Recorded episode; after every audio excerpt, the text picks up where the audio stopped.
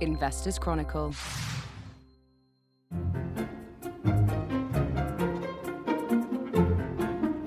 Welcome to the Companies and Markets Show. It's Thursday, the 28th of September, as we record.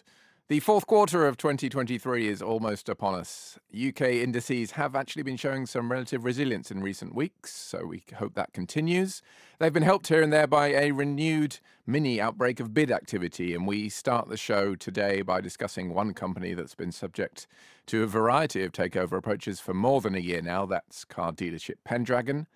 Then we look at another theme of the past quarter and hopefully the next one too disinflation. Our cover story this week examines the risks and opportunities for investors at a time of falling inflation. And finally, we run the rule over an erstwhile high flyer that was knocked back this month by the news of a CMA competition inquiry. That's vet services provider CVS Group. Joining me to discuss all of this are over the line Mark Robinson. Hi, Dan and Julian Hofmann. Hi, good morning. Hi, both. And in the studio, Hermione Taylor. Hello.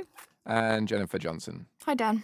Hi, everyone. We will begin with Pendragon. As mentioned, three bidders are now in the mix. Uh, we'll come to that very soon, but there are a lot of other things at play here too EV wranglings, supply shortages, and the company's interim results themselves. Mark, you covered those. How do they look? Um, essentially the re- results themselves were positive, but um, what was made clear uh, when you go through them is that it's still pretty much a subsector that's in a state of flux at the moment. Now, the Pendragon delivered a decent uplift in uh, like-for-like revenues, up by nearly 16% or so, and profits themselves were were uh, moving ahead, up by 9.6%. So, I mean, on the face of it, that that's pretty good the, the more significant issue is that they did say that new vehicle volume growth had run into double figures uh, during the period, which is a, a, very hopeful sign. But as I say, the, the, the takeaway is still that it's a, a, market in a, in a state of flux. And given some of the topics that we'll probably move on to in a minute, it's not difficult to understand why. I, I mean, they've come out of a, a situation where there was supply constraints uh, linked to um, enhanced uh, environmental strictures in, in, Europe. Then, of course, uh, there was the semiconductor shortage, which fed into that. And in case we can't remember it, there was also the, the small matter of the pandemic, too, which uh, was a major disruption to the industry as it was to uh, so many others. Yeah, rings a bell. Before we go into some of these issues, let, us talk about, you know, it's kind of coming out the back of some of these problems now. It's, you know, in recovery perhaps, which might explain why there is so much interest in the business. Uh, there was last year uh, an approach from largest shareholder Hedin, which then collapsed at the end of the year. Then a few weeks ago, it agreed to sell part of the business to another suitor. Hedin came back in, and now there's the US dealership AutoNation as well uh, has come in. Do you, do you want to just say a little bit more about about that latest offer? Yeah, it values uh, the company at about 32 uh, a share, but I think that it's that might be slightly uh, short of the mark, even though Pendragon has enjoyed a, a, decent share price rise. I mean, ever ever since really that bidding activity uh, came to the fore, the shares are up about a fifth over the last 12 months. I guess part of the reason why they could be coming in now. And AutoNation themselves, I was um, I was looking at the company, and depending on which way you look at it, it's either the largest or or the fourth largest auto dealer in the states. Trades on uh, Nasdaq as well. But those side of after effects that I uh, pointed to before from the pandemic and the semiconductor, what it means is that supply still remains tight at this stage, and the company uh, highlighted uh, nearly new vehicle availability as a, a, particular issue there. But we have seen that there's been an increase in uh, fleet registrations. And now there's a direct linkage between uh, fleet registrations and the availability of nearly new vehicles on the market. That's that's been established over uh, many years. So I guess I guess with situations about to improve across the board, short of any other uh, major disruptions, that might explain why AutoNation and uh, indeed the Hedin Group has shown re- renewed interest in the company too. I did have a look at uh, the share price from uh, my limited uh, technical abilities as well. And just prior to the AutoNation bid as well, the company's uh, short-term uh, moving average crept above its 200-day one, which is a positive signal. So um, I, I, they're I, reacting, aren't they? Sorry to come in there, Mike, but they're yes. reacting to the fact that, that um, they're now forecasting that unless they uh, AutoNation goes to 35p a share, they're not going to beat off the um, joint offer from Hedin and Penske. Liberum analysts this morning are talking about it, but um, you know, I, I, would say there's probably some some mileage left in this. I, am not sure that we've seen the last of the bids come in, so um, you know, investors are obviously taking note of that. Yeah, it's it's it's led to a change in the rating over the last year as well. It, I think it trades on uh, about 11 times uh, forward consensus earnings, which is pretty sizable uplift from where it was a year ago, and it's the it's sort of medium term average as well. Now, when you you look at it, um, like AutoNation itself, it, it's it's ch- a cheaper option. It, it, trades at seven times uh, forward earnings and has a much um, a much more attractive return on equity as well. Uh, so, you know, this this might indicate to a certain degree that the shares may be slightly slightly overpriced uh, uh, just on the, on that sort of narrow basis. But when you consider what's happened in the industry overall over the last few years, you know, you you could see that uh, got, we're going to get a little bit more consolidation as as the as the years progress. I think, but partly due to wider issues as well. You've seen that, I suppose, with a you know slightly tangential, but you know, bid for Lookers a few months ago. Yeah, could be some read across maybe for the likes of Vertu Motors, the AIM listed company as well. There's also there's also a tiny company called Caffyns. Its own figures are actually quite interesting for the detail they go into on individual dealerships. Uh, I think it's got some pension deficit problems and, it, and it's you know far smaller on the scale, but it might be worth a closer look given some of these trends as well. Well, there's there's also the issue too uh, uh, that the way that the manufacturers themselves go go about you know monetizing their products that's changed too. A, lot, a lot of uh, sales functions are being brought in house, or there's a strong bias towards digital channels.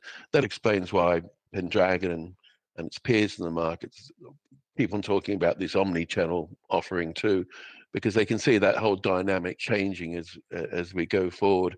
I think uh, was it Kia, uh, one of the South uh, Korean manufacturers. I think they were amongst the first to do it, just offering their offering their range online, and I think that's a that's a growing dynamic in the industry. Obviously, the other big overarching shift is the EV transition, on which there's been plenty of news flow in recent weeks, whether it be the EU versus China or the UK's own changing plans. I mean, in Pendragon's case, as we touch on in a separate article this week, it does have partnership with BYD, the big Chinese EV maker, which is making inroads into Europe. You've been looking a little bit at that, Julian. What, what are your takes on, you know, how that transition is going, how it may play out for car makers as well as dealerships? Well, I, th- I think people would are probably scratching their heads a bit at recent news flow because the numbers seem to be going in opposite directions. So EV sales are actually down this year compared uh, with last. Mm uh, with a certain suspicion that everybody who can actually afford an electric car at the moment has bought one. And you know, I've never met an I don't know about you, but I've never met an electric uh, car owner who actually likes their car. I mean, the, the first topic of conversation is always that they can never find a charging point. So there's a bit of uh, catch up to do in the infrastructure for it. Um, I mean, the wider story is is actually really interesting because the EU and, as we uh, mentioned, the EU and China are, are, gearing up for a trade fight over EV vehicles. Um, uh, and when we when we say the EU in this context, we actually we're talking about Germany and its electric vehicle industry. It doesn't want a situation that happened in the early 2000s where China muscled in on Germany's uh, solar panel industry and effectively destroyed it by dumping uh, very cheap uh, solar panels on the market en masse. And so the, the whole tariff debate is, kick, is kicking off again now. So it's a very dynamic and uh, fluid situation. And I mean, if you if you want to link it to the state of the car distributors, I mean, it makes a sense in many ways for somebody to come in and buy them at uh, the kind of crossroads position because they they'll end up essentially getting a relatively cheap asset compared with uh, valuations from prior years, just at the point as that they can become distributors of an alternative type of vehicle. So there might be, a, in a sense, a double win uh, on the distribution side. Uh, but for the, the, the car market itself, it's not developing. Uh, it's the, development is is very uneven, and um, I think a lot of people are, are, probably holding off investing in the in the vehicle until the very last point that you can you can legally buy a, a diesel or a, a, a petrol a engine car solely on the basis of seeing where the technology and the infrastructure is going to be. So that that's really the the broader state of the market. And uh, I mean, you you have to be relatively bold, I think, to to make a, a certain call at this point. But um, we we will definitely see in the next few months whether the EU is serious about tariffing um, Chinese cars out of the market effectively. There's a couple of points I'd, I'd like to mention as well. Uh, the first being that uh, when you look at the, the sales breakdown in the US, what growth they have had in EV adoption is largely related to fleet sales as well. So that that indicates that US consumers, private US consumers, are still somewhat reluctant, as you alluded to before, Julian. Another thing as well, I was talking to a friend of mine who's actually uh, in the industry, and uh, he was discussing uh, Jaguar's uh, near-term plans. Um, Jaguar obviously committed to a new EV range by 2025. But what was interesting is that a Jaguar at the moment they they do have mid-market models starting at about 35,000 pounds. It's quite a lot of money, but it's not out of uh, the range for uh, many families up and down the country. The first iteration of their their new model is going to be a four-door Grand Tourer, which is much more in line with uh, the cars that they used to produce in the 1950s onwards. In other words, they're going resolutely upmarket, which seems to suggest to me that they they think there's going to be a bun fight at, at the sort of entry level range for uh, EVs, and so they're trying. As long, as, as long as they got enough room in the boot for the golf clubs, isn't it? Really, that's the yeah, well, the in the 1960s, uh, for a, body.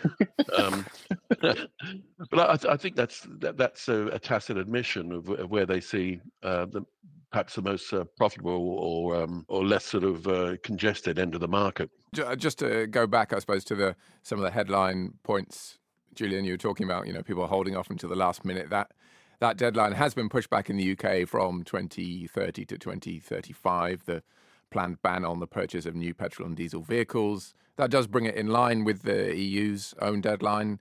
Most manufacturers, though, obviously ploughing ahead with the EV plans. Yeah, I mean, I don't think it has a material effect. I mean, all it all it might do is it might give uh, the dealers a few more years of petrol profits, if nothing else. But um, the, the, the confusingly, the government says that the targets stay in place even if the the data's shifted. So whether the next government decides to shift it back is a, a, moot point, I would say. You know, the manufacturer's basically banking on putting everything by 2030 in place and uh, going from there. But I mean, it's just not a simple changeover. I mean, you know, yeah, the, the target itself is arbitrary as well. I mean, you can't you can't get lithium for, for batteries at the moment. That's yeah. the, the next big problem, and uh, batteries are the main expense in those cars, and uh, you know trying to find a reliable source of lithium that doesn't come from China is apparently really quite difficult. And uh, yeah, so you know there's a lot of issues that have to be resolved before before the changeover happens, uh, which is pro- probably again why people are a bit um, uh, agnostic about buying them so quickly. Indeed. Well, uh, I should say, I mean, I know some electric car owners who are happy with their uh, their product, but uh, maybe that's the difference between living in the city and living in the, the countryside because charging infrastructure is yeah, is an issue. Uh, and there's no doubt this year. Well, it's easier up in it's, it's easier up in that there London, isn't it? Well, exactly. Uh, and uh, there's no doubt this year that you know the withdrawal of some sales incentives, coupled with general cost of living pressure, seems to be taking its toll. Anyway, we could probably spend the whole show on a on cars, but we're not going to. We're going to move on to our cover story this week, which is on disinflation. We should be, I suppose, clear to begin with that this is not prices falling, alas, this is price growth falling, Hermione. So, disinflation is a very confusing word because it sounds a lot like deflation, but it actually just refers to the rate of inflation slowing, and we hope slowing to something much closer to the 2% inflation target. Yeah, so clearly we're in this environment now where we have seen headline rates come down from you know double digit levels at the end of last year to uh, you know below seven percent, which is a, a, sad state of affairs when that's a relative seen as success. Yeah. yeah, when that's seen as uh, good news. But the question really is, how long are we going to take to get back to quote unquote normal, i.e., the two percent target, and you know what what the pitfalls might be along along the way. What are the forecasts currently suggesting on that front? Well, the latest Bank of England forecast says that inflation is going to fall um, steadily next year and then we'll be back to the 2% target by the start of 2025. Now, it's very easy to roll your eyes at this because the Bank of England has done quite a bad job forecasting and it's openly admitted that as well. Uh, it's kind of assumed that inflation is very symmetrical, so it will come up quickly and go down quickly. Now it's acknowledging that that's not really the case. Um, and it has underestimated inflation before. But I think that there are reasons for optimism and to think that we could see a return to target within the next couple of years. So in September, mm. rate setters held rates constant and they seem confident that interest rates are starting to feed through to the economy now. And they're not alone in forecasting that inflation will fall back down to targets. We've got lots of economists and lots of analysts seeing a similar fall over the next couple of years and getting us back to something if not 2% within the 1% either side kind of tolerance that we have. So kind of to around 3% within the next couple of years. Bumps in the road, to go back to the uh, uh, car analogy perhaps, because yes. it might not necessarily be a, a, straight descent. I mean, August's UK uh, inflation figures were better than expected, but they had been expected to rise again. Uh, might we see more of that I mean, almost certainly. I mean, this is something that's happened in America as well. They've seen an, an, uptick, and it's partly thanks to base effects. So we focus a lot on the annual rate of inflation. So when we say inflation is kind of 7%, it should fall to 2%. We're looking at the annual inflation rate. And we can kind of think of that as mm. the last 12 figures for monthly inflation kind of stuck together. And each month, the figure from a year ago rolls off. And sometimes this is really flattering. And I think that's what's going to happen in the UK over the next couple of months. So we'll have some very high figures from last year, which is when energy prices were spiking, starting to disappear from calculations. And it will look like our annual rate is falling. But this impact is only expected to last for a few months. So after the end of the year, it might, you know, we won't have these flattering base effects anymore. And in America, inflation started falling earlier. So they're sort of having the opposite problem now, in that some quite low figures from last year are starting to roll off calculations. And that actually contributed to the, an uptick in their annual inflation rate um, that they saw last month. Some other potential issues could be on the one hand, you know, oil prices have been going up again in recent weeks. And also structurally, some people think there are structural reasons why inflation could be, you know, a step higher than we've been used to. Well, certainly in the last decade, but before that as well. I mean, definitely this oil price um, increase is, certainly feels worrying. And I'm afraid I'm going to talk about calculating inflation statistics again. But economists now think that the higher oil prices could add about 0.2 percentage points to inflation next month and the month after. But this should be offset by the upcoming fall in the energy price cap. So it's not like it's going to derail our kind of inflation trajectory. This is the kind of thing that uh, economists think is more exciting than normal people, but arithmetically, it's going to be very, very hard for higher oil prices to cause the same kind of shock that it did last year. That's because energy prices are just so much higher now. So it would take a really, really big shock to create the same kind of percentage change that it did last year. This isn't really very reassuring for consumers because energy prices are about double where they were two years ago. But it does mean it would take a huge shock to cause another big inflation upswing. So it's sort, sort of good news. I can sense the joy in your voice when you said the word arithmetically there. I can hardly contain myself. What about these these longer term trends as well? You know, which might raise you know inflation or keep it elevated. You know, some of these societal economic shifts yes. we might have to get used to. I mean, there's certainly a case um, for structurally higher inflation, sort of saying that inflation isn't going to easily go back down to two percent, and we're going to have to deal with some something higher in the long term. One of these forces is demographics. So if we've got an aging population, we'll have fewer workers. That will put upward pressure on wages, and it could mean higher inflation. There's also this idea that globalization is going into reverse, so that could mean higher costs and higher inflation. Some economists think that the combination of those two could mean that we're actually just in a higher inflation environment now. But this whole idea of structural forces is quite vague. And then we've got structural forces working in the other direction. So we've written recently about AI and new technology. And there's an argument that that could increase productivity and that could drive inflation lower again.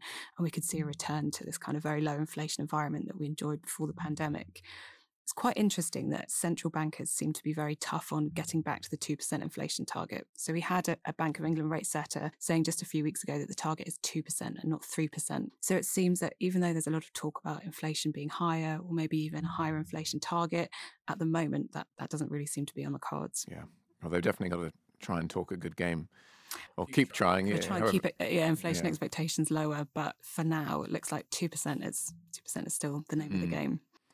And the question for investors, of course, is what does this mean uh, in terms of assets. I mean, one thing we talk about in the piece is obviously bonds potentially, you know, become a little bit more attractive now that a you can get a good yield on them, and b you might not lose so much. You might not be ravaged by inflation so much, frankly. But uh, there was also some interesting research from UBS on the kind of company or specific companies that might do well in a disinflationary environment specifically? Yeah, so there was some really good research from UBS that looked at how different sectors respond to lower inflation rates. And um, they found that consumer discretionary and healthcare and communication services do very well.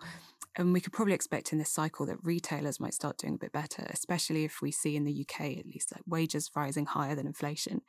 Um, some of the losers that turned up in the UBS study were actually energy companies and financials. But this is a bit complicated in this cycle because, as we've seen, oil prices have ticked up again. So it might mean that they actually don't do as badly this time round as they have done in other periods of disinflation. And the other uh, quandary, I suppose, for policymakers is you know, they are set on getting us back to this 2% target. However, if they raise rates too far, we could end up with inflation falling below 2%, below zero even. It seems strange to talk about such things right now, but but that is what's currently being forecast as well. I mean, it seems a, a, kind of a million miles away worrying about inflation falling below target, but the Bank of England does produce quite long term projections, and their projections actually show inflation going below the 2% rate. Um, and they also kind of produce um, these things called fan charts, which show a range of um, of outcomes that they think are feasible. If we start looking ahead to, I think it's 2026, we actually see deflation appearing in these fan charts as, a, as an outcome that the Bank of England thinks could actually, you know, happen. It's not a high chance, but it is possible. So I think, I mean, after what we've seen over the past couple of years, we have just got to be aware that inflation has really surprised us, um, and there's a chance, I suppose, that it that it could do again. Well, we'll keep our eyes peeled for that. I'm sure. Well, we'll we'll all be aware if we uh, if inflation turns negative because this is one of those topics that you can't escape from. Nonetheless, we are going to move on now to our final segment, which is talking about the AIM listed CVS Group, a veterinary services supplier, if you want to use that technical phrase. You know, it had some figures the other day. Things still look fairly good on that level, but there is the shadow of this CMA investigation into competition in the vet market, which really knocked the shares back quite a lot earlier this month, Jen. Yes, it did. So shares are down sort of really nearly 30% in the past month, which is, as you said, out of step with the company's actual financial performance. Uh, when the company released its full year figures earlier this month, um, pre tax profit was up 50%, earnings per share are up more than 60%, the dividend has been increased. All of these things are universally positive in isolation, but investors are clearly anticipating uh, this reckoning in, in the pet sector here in the UK. And what will that reckoning look like is the big question, the unanswerable question, perhaps. The CMA, you know, it, has been involved in this sector before. It's looked at a previous CVS deal, mm. which it didn't waive it through. CVS had to divest uh, um, some assets, but you would think maybe on the back of that that it would have a good understanding already of, of what's going on in the sector. Nonetheless, what can we expect? Yes, I think that's the big question um, at the moment. And this review that has recently been announced is sort of um, pegged to the cost of living crisis, really, and whether pet owners are being adequately informed about prices and treatment options when they take their animals to the vet. I think it's fair to say that most people in this country don't actually have a great deal of choice in veterinary providers, and this is sort of where the CMA comes in. More than half of the UK vet market is now controlled by six companies, of which CVS is one.